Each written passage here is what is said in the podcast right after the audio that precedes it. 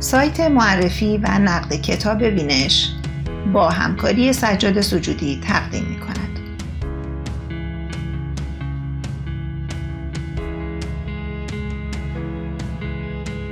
رستگاری به روش سوختن در سینما جهنم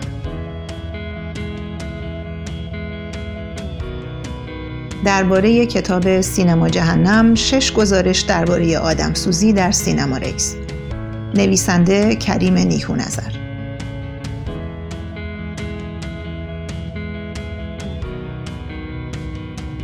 نویسنده مقاله سهیل کاراگاه. صدای نسیم نجفی.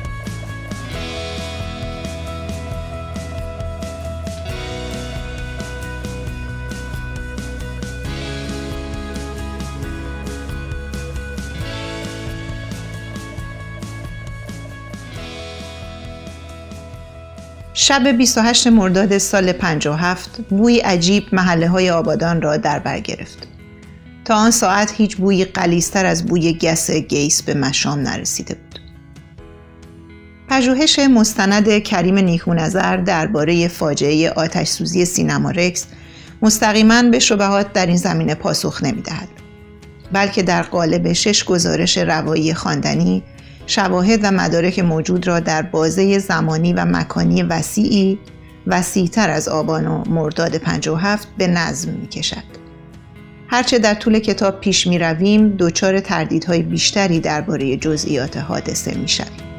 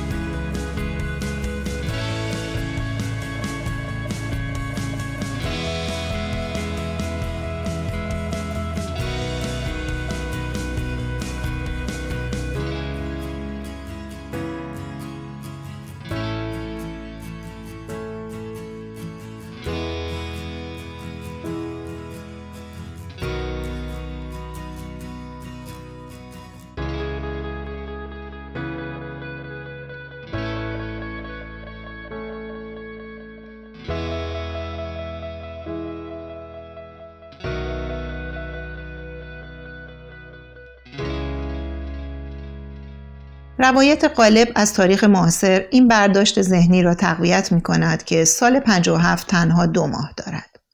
دی و بهمن که شاه رفت و امام آمد. ماهای دیگر در زیر تلالو درخشش این زمستان بهاری یک دست خاکستری به نظر می رسد. مثل شهریور و میدان ژاله یا مرداد 57 و قصه خاکستر شدن آدمهای کباب شده در سینما رکس. صفحه دوازده شب 28 مرداد سال 57 بوی عجیب محله های آبادان را در بر گرفت. تا آن ساعت هیچ بوی قلیستر از بوی گس گیس به مشام نرسیده بود. ولی ساعت ده و نیم آن شب آن بوی قلیز همیشگی جای خودش را به بوی کبابی داد که مشام همه را میآزرد. درباره سینما رکس چیزهایی شنیده ای. مثلا اینکه موقع حادثه گوزنهای کیمیایی داشت پخش می‌شد. پس حتما حرفهایی در فیلم گفته می شود که نباید شنیده می‌شد. یا اینکه کار کار ساواکی هاست و شایعات دیگری از این دست که گوش ما به کار شنیدن آنهاست. پژوهش مستند کریم نیکونظر درباره سینما رکس مستقیما به شبهات در این زمینه پاسخ نمی‌دهد بلکه در قالب شش گزارش روایی خواندنی شواهد و مدارک موجود را در بازه مکانی و زمانی وسیعی وسیعتر از آبان و مرداد 57 به نظم می کشد. محتوای این گزارش ها بیشتر بر پایه منابع و مراجع مکتوب است که با توجه به گذشت دهه ها از ماجرا منطقی به نظر می رسد. چند ویژگی این اثر را در موقعیت ممتازی نسبت به کتاب های معمول راوی تاریخ معاصر قرار می دهد. نثر روایی گزارش ها که آنها را به آثار ناداستان یا non-fiction نزدیک می کند. این اثر منسجم و آری از جزئیات زد و نقیز به خصوص در سه گزارش اول کابوس ها که به ماجراهای شب حادثه و ماجراجویی های حسین تکبلی زاده متهم ردیف اول می‌پردازد برجسته تر است. ترغیب خواننده به طرح پرسش های درست و ترسیم شماتیک فضای تاریخی سیاسی حادثه مذکور.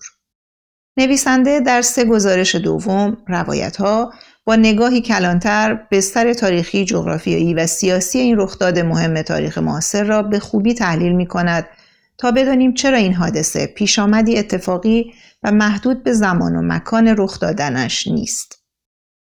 در بازار کتاب چند اثر با موضوع حادثه سینما رکس موجود است. به نظر می رسد کار کریم نیکو نظر نسبت به نمونه های مشابه به مراتب بیطرفانه تر و جامع تر است. عمده منابع کتاب زندگی نامه ها، خاطرات، روزشمارها و اسناد بوده است. در این حال نویسنده به جز انکاس عین به عین محتوای برخی از اسناد به متون منابع مورد استفاده ارجای مستقیم یا نقل قول ندارد تا بافت روایت ها یک دست بماند و به اصالت نزدیکتر شود. کتاب با روایت شب حادثه آغاز می شود. هرچه در طول کتاب پیش می رویم دچار تردیدهای بیشتری درباره جزئیات حادثه می شویم.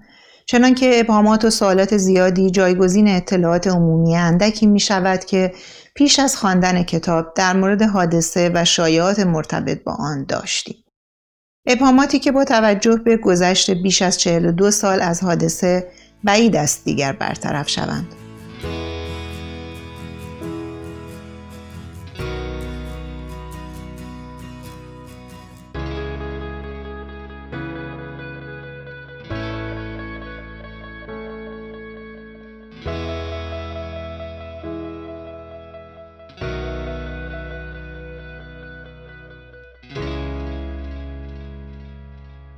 صفحه 19 ساعت 6 صبح 29 مرداد 57 مردم به گورستان هجوم آوردند. از میان جنازه ها فقط 106 جسد شناسایی شدند و 120 جنازه به کلی غیرقابل شناسایی تشخیص داده شدند. ساعت هفت و نیم شهربانی گزارش داد که آن شب 306 نفر مفقود شدند. بعدها دستگاه های امنیتی کشور تعداد کشته شدگان را متفاوت از دیگری اعلام کردند. فرماندار آبادان گفت 377 نفر در رکس سوختند معموران نخست وزیری که روز سی مرداد از راه رسیدن این رقم را 306 نفر اعلام کردند و در پرونده دادگستری این عدد 403 نفر ثبت شد. دو سال بعد شایعه شد که 1113 نفر در سینما حضور داشتند عددی که با توجه به فضای سینما و تعداد سندلی های آن باور کردنی نبود. صفحه سی صبح همان روز 29 مرداد 57 امیر عباس هویداز وزیر دربار شاهنشاهی مراتب تأثیر و تعلم خاطر خطیر ملوکانه را به بازماندگان واقعی اسفانگیز سینما رکس آبادان که در آن 277 نفر از هممیهنان عزیز جان خود را از دست دادند اعلام کرد. یا در مورد متهمان اصلی تکبلیزاده، زاقی، فرج بسکار و فلاح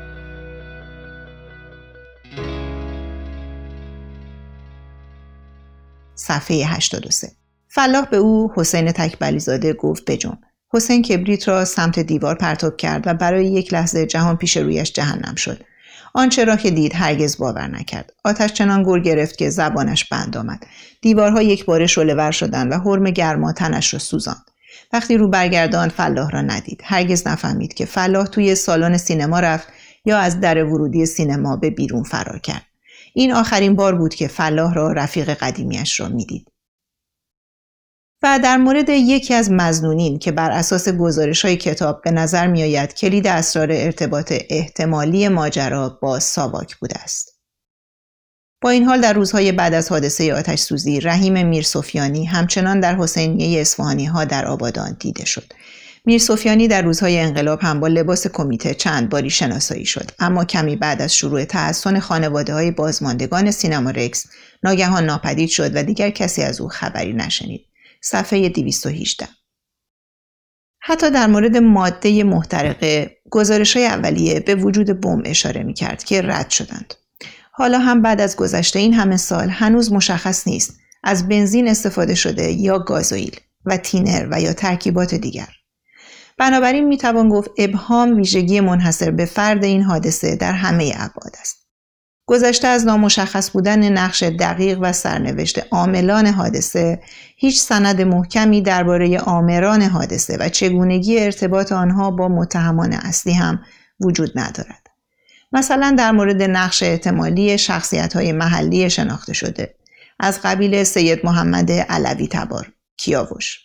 محمد رشیدیان. عبدالله لرقبا حاج خورمی، حاج قبادی، ارتباط حسینیه اصفهانی های آبادان با مدرسه احمدیه اصفهان، محل تدریس علی اکبر پرورش. یا نحوه ارتباط احتمالی متهمان با ساواک به هیچ قطعیت مستندی نمی‌توان رسید. صفحه 192 ظاهرا مطرودان انقلاب ایران موفق شدند روایت سیغل خورده ای را ارائه کنند. روایتی اسرارآمیز و البته مطلوب برای تبعیدی ها روایتی که نیروهای انقلابی را متهم می‌کرد. حسین تکبری زاده به همراه سه نفر دیگر بعد از جذب شدن در حسینیه اصفهانی ها تحت آموزش نیروهای مخفی حسن آیت در اصفهان قرار گرفتند. همان نیروهایی که علی اکبر پرورش در اصفهان هدایت می‌کرد. آنها برای بالا بردن التهاب در کشور روز 28 مرداد همزمان با سالگرد کودتا دست به کاری زدند که با هماهنگی برخی چهرهای انقلابی بود. اما این اشخاص بعد از پیروزی انقلاب دخالتشان را انکار و تنها عامل ماجرا را که از موضوع مطلع بود اعدام کردند.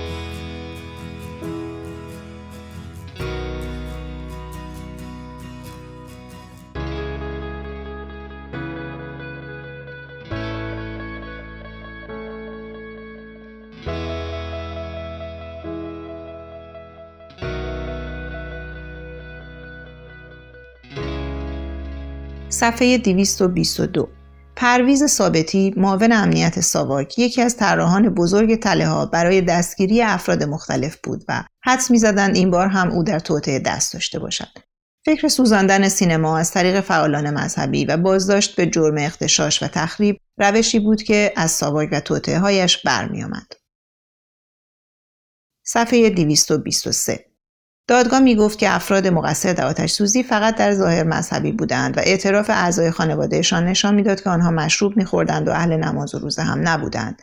به همین دلیل هم گرایش انقلابی و هم علایق مذهبیشان زیر سوال رفت و دادگاه آنها را همکار ساواک معرفی کرد.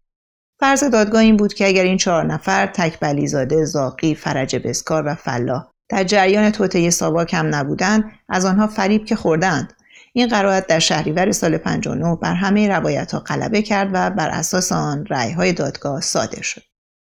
البته خود نیکو نظر به عنوان نویسنده و پژوهشگر این کتاب به خوبی اصرار دارد که هیچ قرائت قطعی و نهایی از خواندن گزارشات کتاب حاصل نشود. با این همه با توجه به زمان وقوع حادثه کمتر از شش ماه پیش از وقوع انقلاب و مذهبی بودن عاملان شناخت آمران و طراحان حادثه اصلی ترین مسئله لاینحل این ماجراست. چنانکه بعد از گذشت بیش از چهل سال از وقوع هنوز هم هر از چندگاهی ادعاهایی از طرف بازماندگان طرفین مظنون انقلابی ها و دست‌اندرکاران شهربانی در دوران رژیم پهلوی علیه یکدیگر مطرح می شود. این ادعاها اغلب نه به نیت روشنگری که برای بهره برداری های سیاسی و تطهیر تاریخی صورت می گیرد همین که از انبوه متنفذین محلی فعالان سیاسی و مذهبی که به نوعی با این حادثه مرتبط شدند نام حسین تکبعلی‌زاده با آن سابقه بیش از بقیه مطرح می شود خود شاهد دیگری بر پیچیدگی ابهام‌آلود و لاینحل این تراژدی است.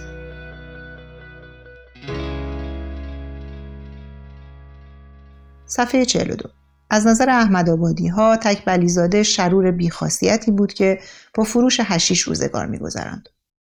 البته امروز بیشتر آنچه را که از حادثه می‌دانیم احتمالا مدیون همین بیخاصیتی و بیسیاستی تک بلیزاده هستیم. وگرنه بقیه مطلعین که یا در آتش سوختند یا در تاریخ ناپدید شدند و یا به پشتوانه بعضی جریان ها از پاسخگویی معاف شدند. تنها او بود که ناخواسته خودش را لو داد و بعد به مرور اطلاعات دیگری را نیز فاش کرد.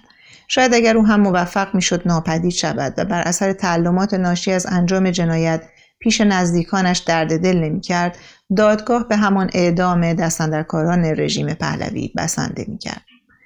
به رغم اینکه موضوع کتاب سوختن سینما رکس است اما ممتازترین بخش اثر روایت است که از سال 1330 آغاز می شود و در وهله اول با حادثه 28 مرداد 57 بی ارتباط یا در حد گمان زنی مرتبط به نظر می رسند. نویسنده اما در نهایت بستر تاریخی جغرافیایی دقیقی را برای موضوع اصلی کتاب ترسیم می کند. در خلال همین روایت هاست که با برخی از شخصیت های بحث برانگیز و در عین حال کمتر شناخته تاریخ معاصر آشنا می‌شویم.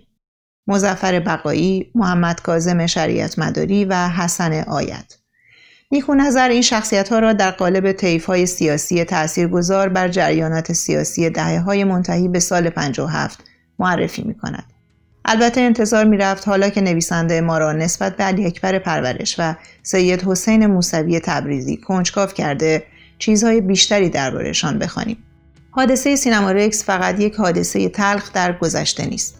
مردن به روش های مشابه سوختن در سینما رکس هنوز هم یکی از رایشترین هزینه هایی است که توده های انسانی ناخواسته و اجبار به مروجین ایدولوژی های سیاسی پرداخت می کنند. یا به قول انیشتین تفاوت گذاشتن بین گذشته حال و آینده تنها یک توهم دائمی و لجبازانه است.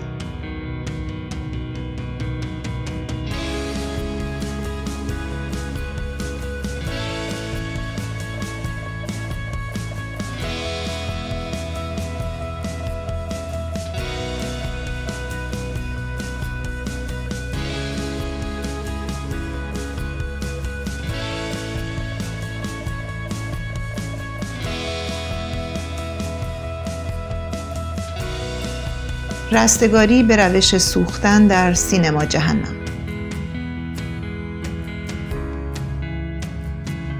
درباره کتاب سینما جهنم شش گزارش درباره آدمسوزی در سینما رکس نویسنده کریم نیکو نظر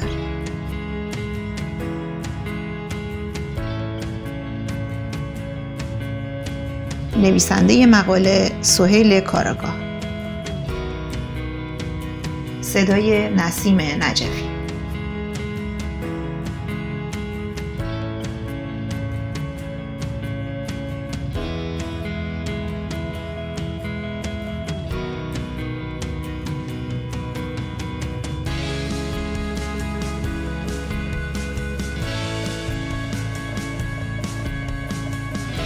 این مقاله و دهها مقاله و نوشته دیگر درباره کتاب‌های کلاسیک و تازه تر را در سایت معرفی و نقد کتاب بینش بخوانید.